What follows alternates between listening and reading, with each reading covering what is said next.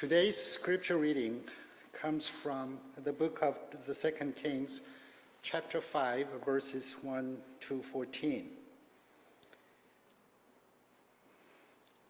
Naaman, commander of the army of the king of Aram, was a great man and in high favor with his master, because by him the Lord has given victory to Aram. The man, though a mighty warrior, suffered from a skin disease. Now the Arameans, on one of their raids, had taken a young girl captive from the land of Israel, and she served Naaman's wife. She said to her mistress, "If only my lord were with the prophet who is in Samaria, he would cure him of his skin disease." So Naaman went in and told his lord just what the girl from the land of Israel had said. And the king of Aram said, "Go then, and I will send along a letter to the king of Israel." He went, taking with him 10 talents of silver, 6,000 shekels of gold, and 10 sets of garments. He brought the letter to the king of Israel, which read, "When this letter reaches you, you know that I have sent you my servant Naaman, that you may cure him of his skin disease." When the king of Israel read the letter, he tore his clothes and said, "Am I God to give death or life, that this man sends a word to me to cure a man of his skin disease? Just look and see how he's trying to pick a quarrel with me."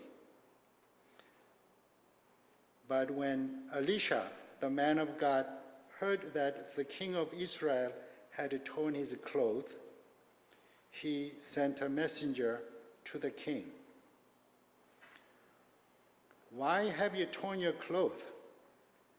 Let him come to me, that he may learn that there is a prophet in Israel."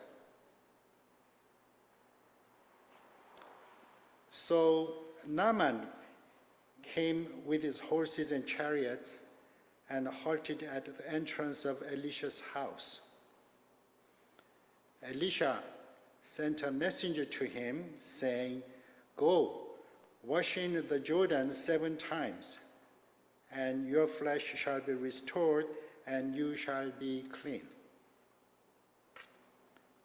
But Naaman became angry and went away, saying, "I thought that for me he would surely come out and stand and call on the name of the Lord his God, and would wave his hand over the spot and cure the skin disease.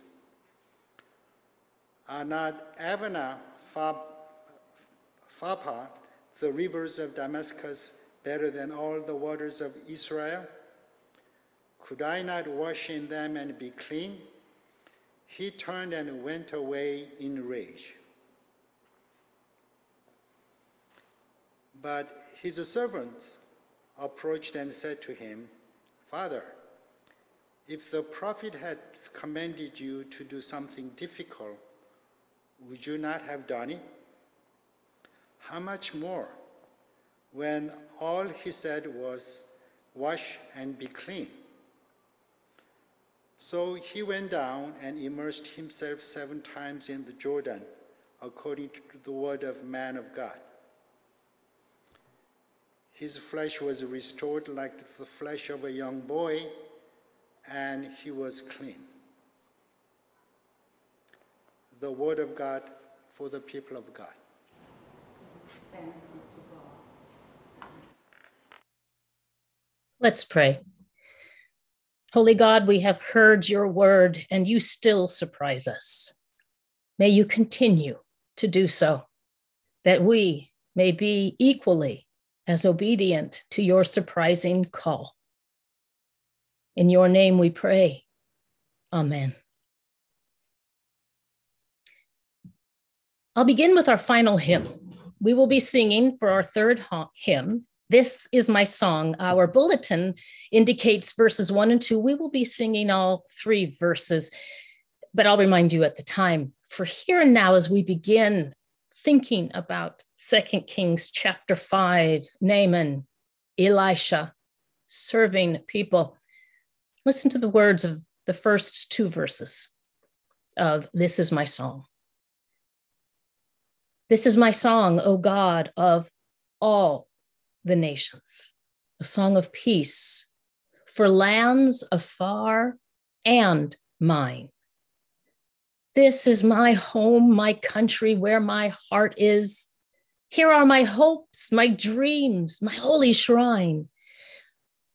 But other lands have sunlight too, and clover, and skies are everywhere as blue as mine. Now back to our readings from 2 Kings. It begins in one of these other lands and is a story about an unlikely healing for a very unlikable terrorist, who is even more unlikely praised by the author of 2 Kings as one useful to God? How can that be? The story in 2 Kings 5 is about extremes and exposes our own opinions about extremes. There are extreme sides. There's the famous prophet of God, Elisha, and an enemy general, Naaman. There are people stolen from their homeland who are prophetic. And there's water, deemed good by one, bad by another, and used by God. Waters at home and waters in enemy territory. The story includes a helpless king, helpless in knowledge, as well as serving people, Syrians and Israeli, who saved the day. Extremes. Each of our extreme characters represent some of our own stereotypes, as well as those of ancient Israel. This is a story of them and us, and invites us to ask, who are we to call them, and we? In this story, whether we like it or not, all are included because we are all interdependent. Now, given this week, it is my assumption, perhaps wrong, but I dare to assume that after yet another week of dramatic, and in my opinion, traumatic overturns of fairness, the last thing you may want to hear about is interdependence between the us's and the them's. But sometimes scripture mixes these up in our hearts and our minds. Scripture reminds us that God created us in interdependence, for interdependence, needing each other, listening to each other, even when we disagree. In every way possible except one, Prophet Elijah and General Naaman disagreed. The convergence of agreement was God sent Naaman to Elijah. Naaman, as you know, listening to Suki read the scripture, is a general in Aram, what's now called Syria. He had a mighty reputation. He had gone into battle against Israel more than once and had won. His military prowess did not keep him, however, from disease. Naaman had a problem with a contagious skin disease that he could not fix. And of all people, Naaman is a fixer. Not being able to fix this dreaded contagious disease vexed Naaman. And a vexed general is generally not a very nice person. I wonder what vexed Naaman more, the disease or the fact that he could not conquer it, control it with brute force. And instead, his lame tactics made him feel vulnerable and useless. Nothing he could do could fix it. Control. Naaman lost control. Not good news for a general. And in all honesty, not good news for most of us who do not like losing control. God has a wonderful way of humbling those of us sharing Naaman's vexation, whatever vexes us. But let's go back to the story. A prominent character in this story is another unlikely. She is an enslaved girl from Israel. She is the one who shared the opportunity for healing with Naaman's wife. Put yourself in her place. Would you let resentment about your own abduction into slavery cause you to withhold healing information for the other, your abductor? I am quite sure that I would have withheld. In her place, I don't know if I could have shown that kind of generous compassion, godly compassion. Now, this young girl, unnamed, with this major role in the story, is but one of 4 serving people mentioned in the story, giving Naaman, a general, advice. See the contrast, the extremes. Serving people, general. Who are the advisors? The serving people.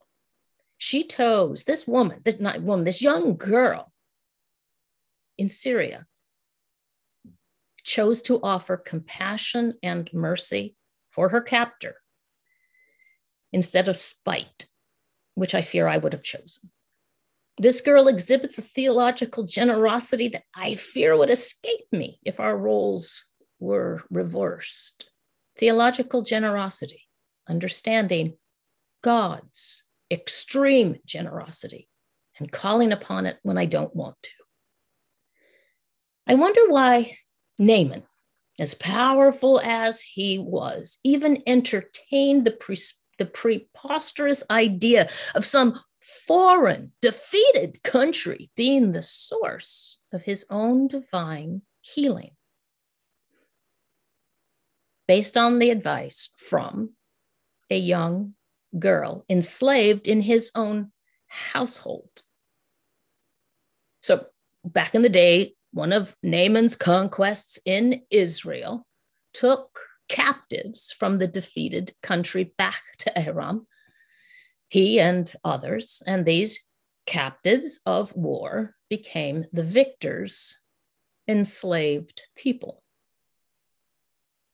Now in this story, Naaman becomes dependent on the guidance of one whom he oppressed and continues to oppress. The voice of the oppressed, healing the oppressor. God is good all the time, and I need to remember that. The story. Naaman, carrying the letter from his own king, enters Israel. And the general brings a boatload of silver and gold and gifts in order to pay for, prompt his healing. And he stands at the gates of the king of Israel, assuming, of course, that's where he was supposed to go. And here servants enter the story again. They are the ones carrying the bulk of this story, which is a repetitive theme with Naaman, reminding us of our interdependence and our need for each other. Elisha sends word to the king of Israel. That word comes from a serving person. Naaman has to change course outside of his own direction and will. So he redirects his chariots and his soldiers and his horses, and he finds his way to Elisha's humble home. The soldiers, the chariots, the gold, the silver, 10 garments are important because Naaman expects to be treated like the mighty one that he is, a warrior, a commander, a man of status, extreme power, a dominator. And he wants to prove that with all of his stuff. I doubt he kept his attitude of contempt against Israel far from his countenance. It was probably writ large. And then being shoved around with his entourage by a weakling king to a useless, in his opinion, prophet, did not make his countenance any better. At this point, it is fair to assume that the general expected some honoring and homage due to his grand status, and Elisha will have none of it. Elisha instead sends a messenger, yet another serving person, conveying God's message. It does not come directly from Elisha. The elevated person again in the story is the serving person. And this serving person gives instructions to Naaman about dipping in that Jordan River right over there 7 times. Now, Suki read the story. You know Naaman's response. At this point, it's fair to assume that the general expected far more than the measly little Jordan River. And here, Naaman remembers the king's words to him. Do you think I'm God? Well, Naaman kind of thought he was. And occasionally, you and I do. So here we are. Elijah's serving person, not Elijah himself, goes to Naaman with instructions.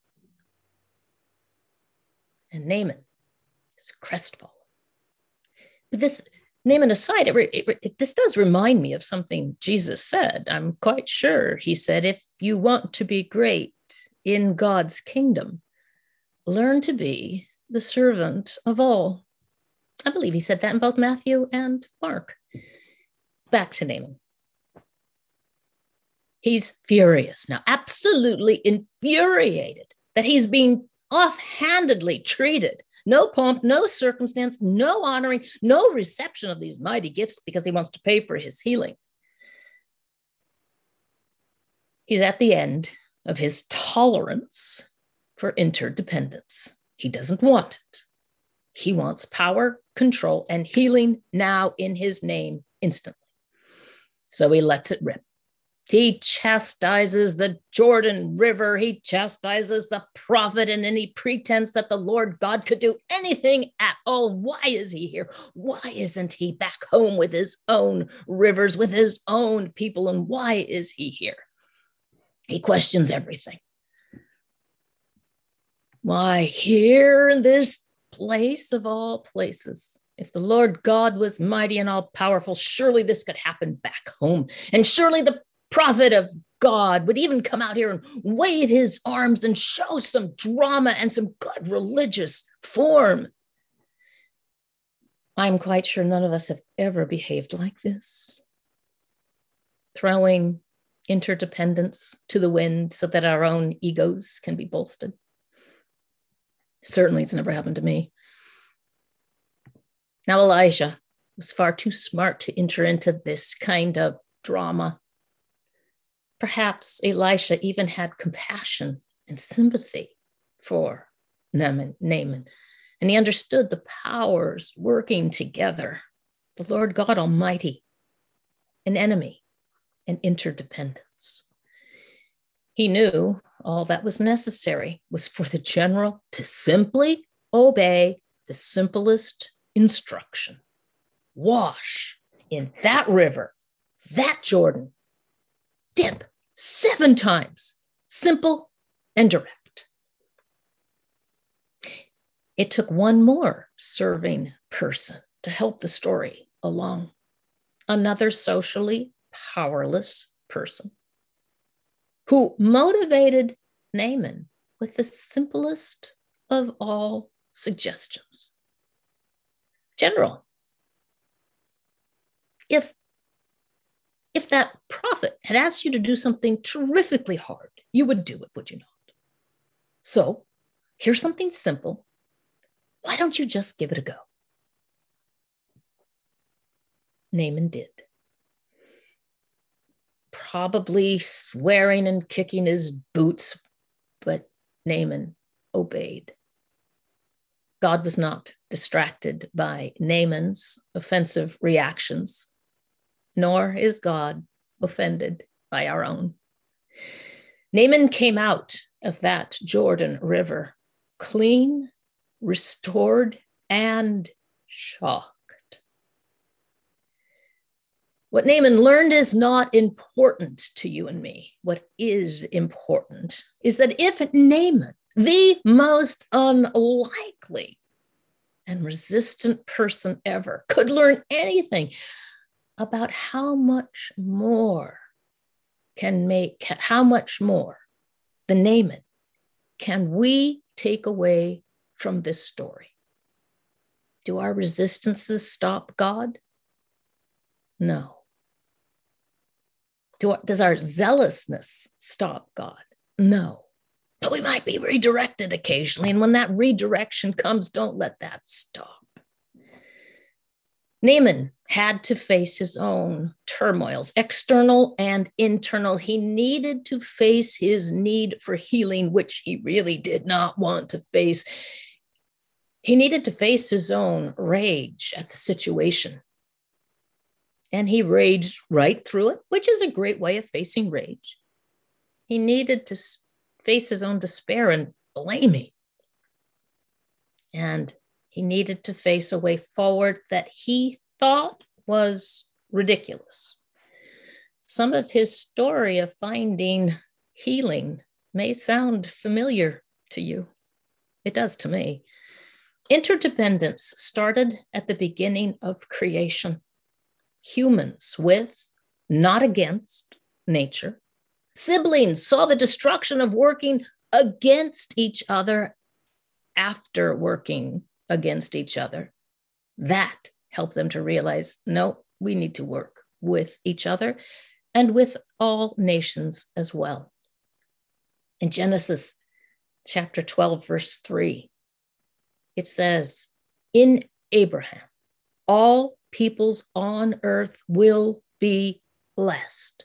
Is there a possibility that young girl in Syria had that in her mind when she offered a blessing of healing to Naaman, a way of healing?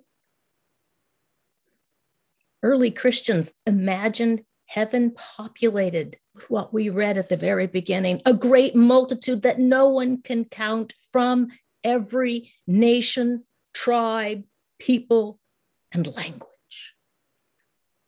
I call that interdependence.